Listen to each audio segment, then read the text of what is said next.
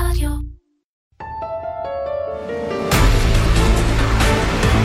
בעין הביקורת, הפודקאסט של משרד מבקר המדינה ונציב תלונות הציבור. מגיש שלמה רז.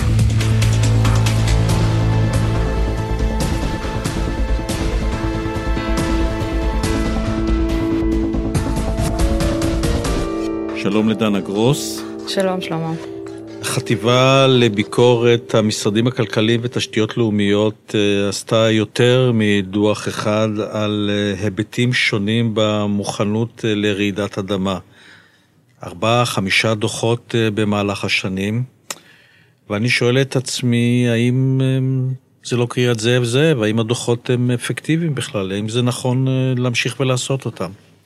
אז באמת היו לאורך השנים כמה וכמה דוחות בנושא הזה, לא רק של החטיבה שלנו, גם של חטיבות אחרות במשרד.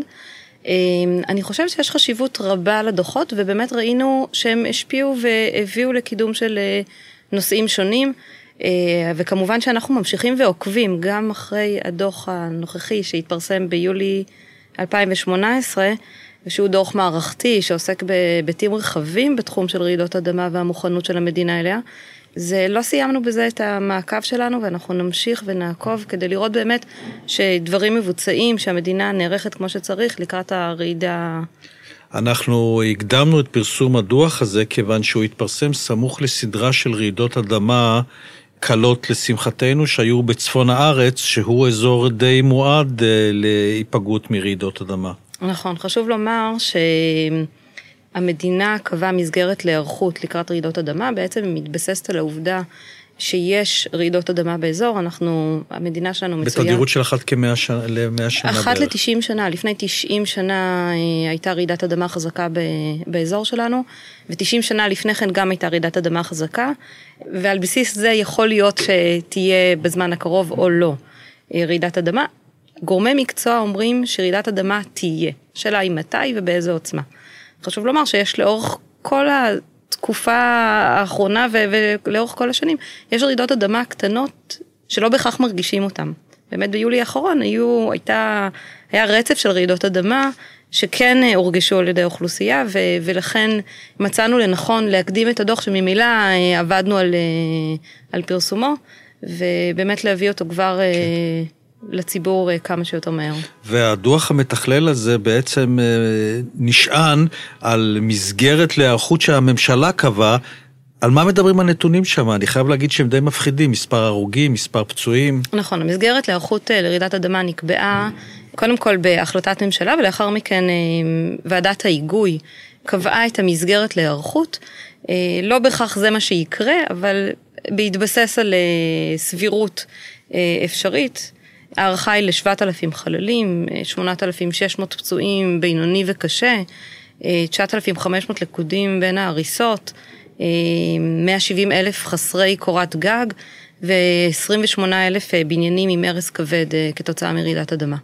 אז אני רוצה לקחת דוגמה אחת, אולי לא הכי דרמטית, אבל אני חושב שהיא די מאפיינת, נוכח המספרים הדי מבהילים האלה. מי שממונה על חילוץ והצלה במדינת ישראל, זה מערך כיבוי, האש. אבל בדוח מוזכר גם שגם התחנות לכיבוי אש ודרכי הגישה אליהם לא בהכרח יצליחו להתמודד עם רעידת אדמה. נכון, אחד הדברים שראינו שבאמת מערך כיבוי האש לא יודע, אין להם מיפוי של תחנות כיבוי האש ומידת המוכנות שלהם, ובעצם מכבי האש הם בין הגורמים הראשונים שצריכים להגיע לאוכלוסייה שתיפגע כתוצאה מרעידת אדמה, מהרס מבנים, ואם תחנות כיבוי האש עצמן יהיו הרוסות, לא יהיו עמידות בפני רעידות אדמה, המענה והסיוע לאוכלוסייה לא יוכל להינתן. זה באמת אחד הדברים שאנחנו מתריעים עליו בדוח. אנחנו עוד נחזור לכל אותם נקודות תורפה מרכזיות שנחשפו גם בדוח הזה, אבל כולם מדברים על תמ"א 38. מה הקשר בין תמ"א 38 לבין רעידות אדמה, והאם תמ"א 38 באמת זה הפתרון כדי להתמודד עם רעידת אדמה, שגם את אומרת, כמו כל אנשי המקצוע, שהיא תקרה, השאלה רק מתי? אז תמ"א ב-38 היא תוכנית מתאר ארצית לחיזוק מבנים קיימים מפני רעידות אדמה, היא גובשה בשנת 2005, ובוצעו בה מאז מספר שינויים במטרה להעלות את האטרקטיביות שלה. המטרה של התמ"א היא באמת לעודד חיזוק של מבני מגורים באמצעות כלים שיעודדו יזמים בשוק הפרטי לבצע את העבודות, מבלי שהמדינה או הציבור יצטרכו להכניס את היד לכיס. במתכונת הקיימת, התמ"א לא מקדמת את חיזוק המבנים פני רעידות אדמה, במיוחד לא באזורי הפריפריה שסמוכים לקו השבר.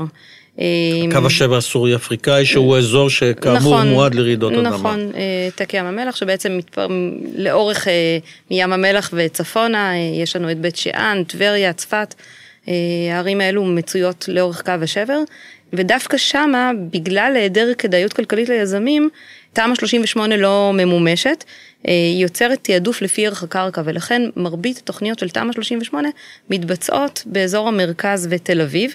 ככה לדוגמה, מרבית, 73% מתוכניות שהוגשו לוועדות השונות לתכנון ובנייה, 73% מהם היו באזור תל אביב והמרכז. זה נתון שהוא בהחלט מצביע על כך של תמ"א 38 לא עונה על המטרות לשמן היא נועדה. אבל החקיקה הישראלית כבר השתנתה, או התקנים הישראלים המחייבים כבר היו אמורים להשתנות בתחילת שנות ה-80, תקני אותי ממתי, שמאז אמורים לבנות בארץ רק בתקן שיכול להתמודד עם רעידות אדמה. נכון, תקן 413 הוא תקן שגובש בשנת 1975, נכנס בפועל ב-1980, אבל הוא תקן שמדבר על מבנים חדשים. במהלך השנים כן בוצעו מספר תיקונים לתקן, תוספות, ועדיין מצאנו שהתקן הוא לא שלם ולא מכיל את הכל.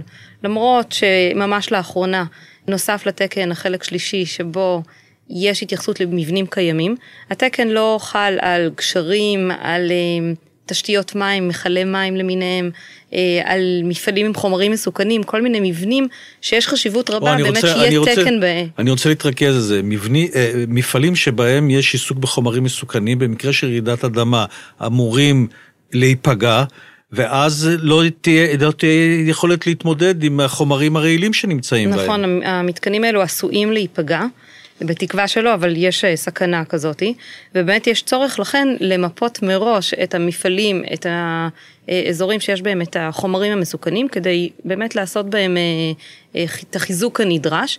לצערנו, המשרד להגנת הסביבה נכנס לבדוק באמצעות מתן היתר רעלים את כל המצב של המפעל ושל החומרים המסוכנים רק בשלב מאוחר מדי.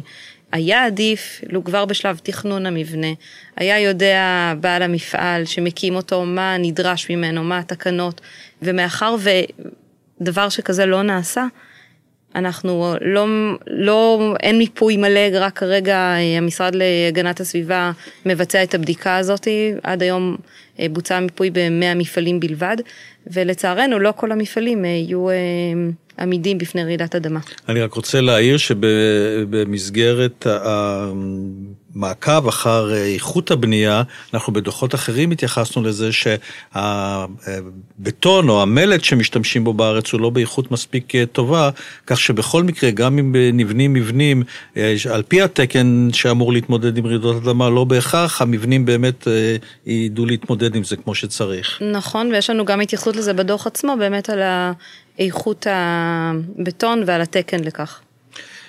דיברנו על קו השבר הסורי-אפריקאי, אבל יש עוד אזורים מועדים, למשל כל אזור מפרץ חיפה, ושם בכלל עם כל הריכוזים, הנמל לא בהכרח יעמוד ברעידת אדמה, יש שם מערכת מסועפת של צינורות תת-קרקעיים של הולכת דלקים למיניהם. המפרץ מועד לקטסטרופה. נכון, המפרץ באמת מצוי על שבר יגור, הוא שבר שכרגע לא פעיל, אבל עשוי בהחלט בעתיד, אנחנו מקווים שלו, ויכול להיות שכן. וזה באמת מחייב, לדוגמה, את נמל הדלק, הוא בנוי על תשתית של רציף ישן, עוד מתקופת המנדט הבריטי, ואנחנו בהחלט ציינו על זה בדוח.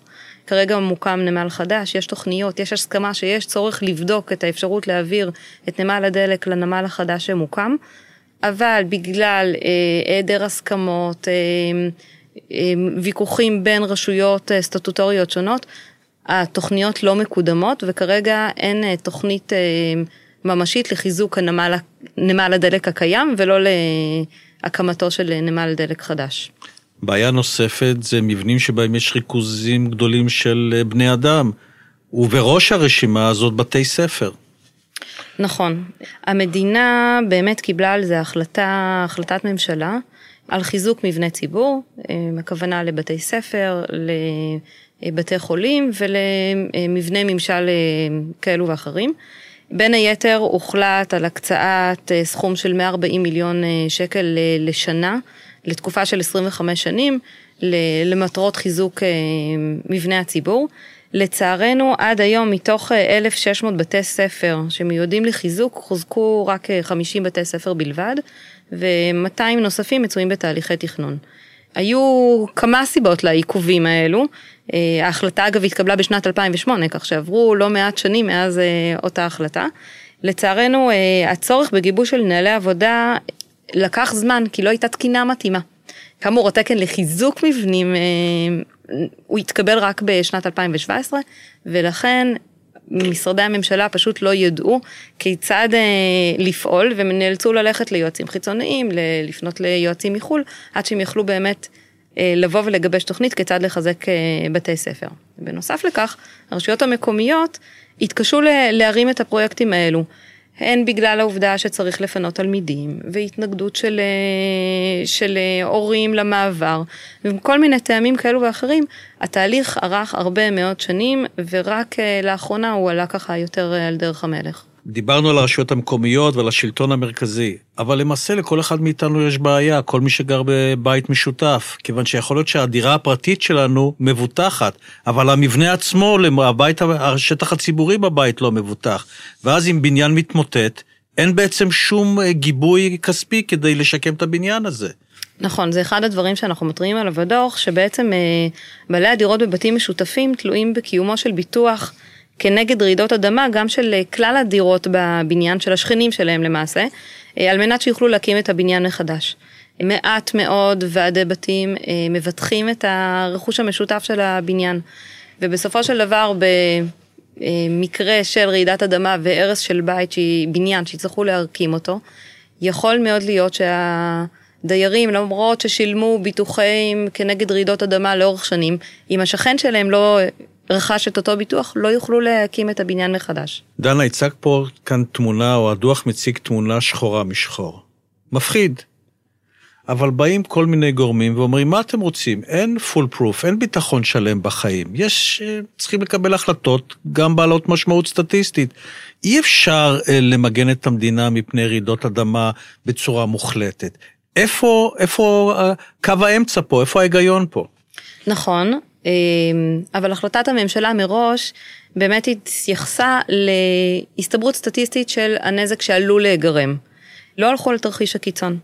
ולכן גם בעת ההחלטה על מה רמת חיזוק מבנים שיש לבצע, הם הלכו על המידה של המבנים שחשוב לחזק אותם בשלב מוקדם, שיש בהם באמת סכנה לאוכלוסייה רבה שעלולה להיפגע, ובאמת למטרות של אותו מבנה שאמור לשמש בהמשך. לדוגמה, בתי ספר צריכים להיות מחוזקים ברמה שתאפשר את הצלת השוהים בהם, את התלמידים בעצם, לאפשר להם יציאה בטוחה מן המבנה. אבל היא לא אמורה להביא את המבנה לרמה כזאת שיוכל לשמש לאחר מכן.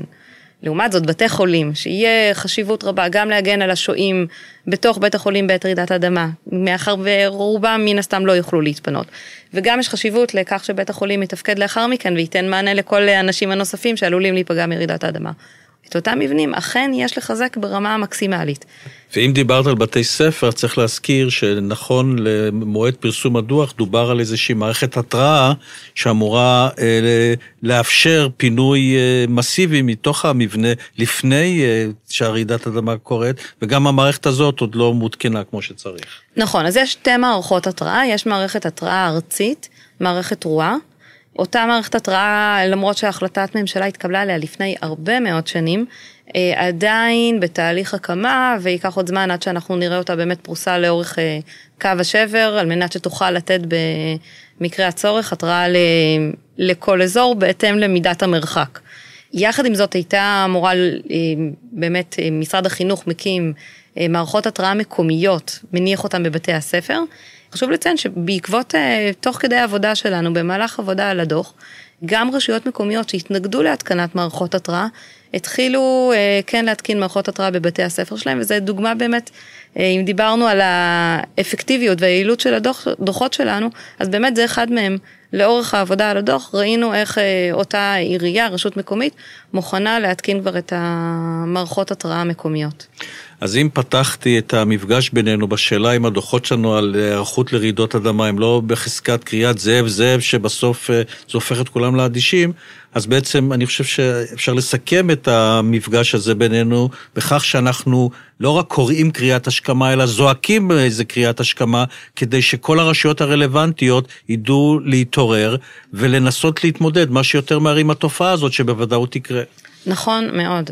המחקרים מלמדים וכל בעלי המקצוע מסכימים שהערכות מקדימה תחסוך בסופו של דבר הרבה פגיעה בנפש, בחיי אדם, בהרס של מבנים ובעלויות כספיות לאחר מכן לשקם את האוכלוסייה.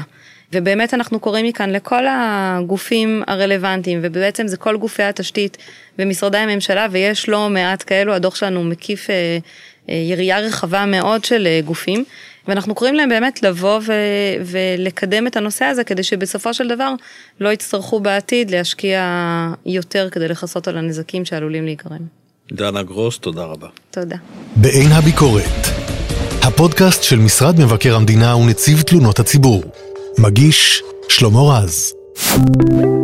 הופק על ידי פודקאסט ישראל מדיה בע"מ.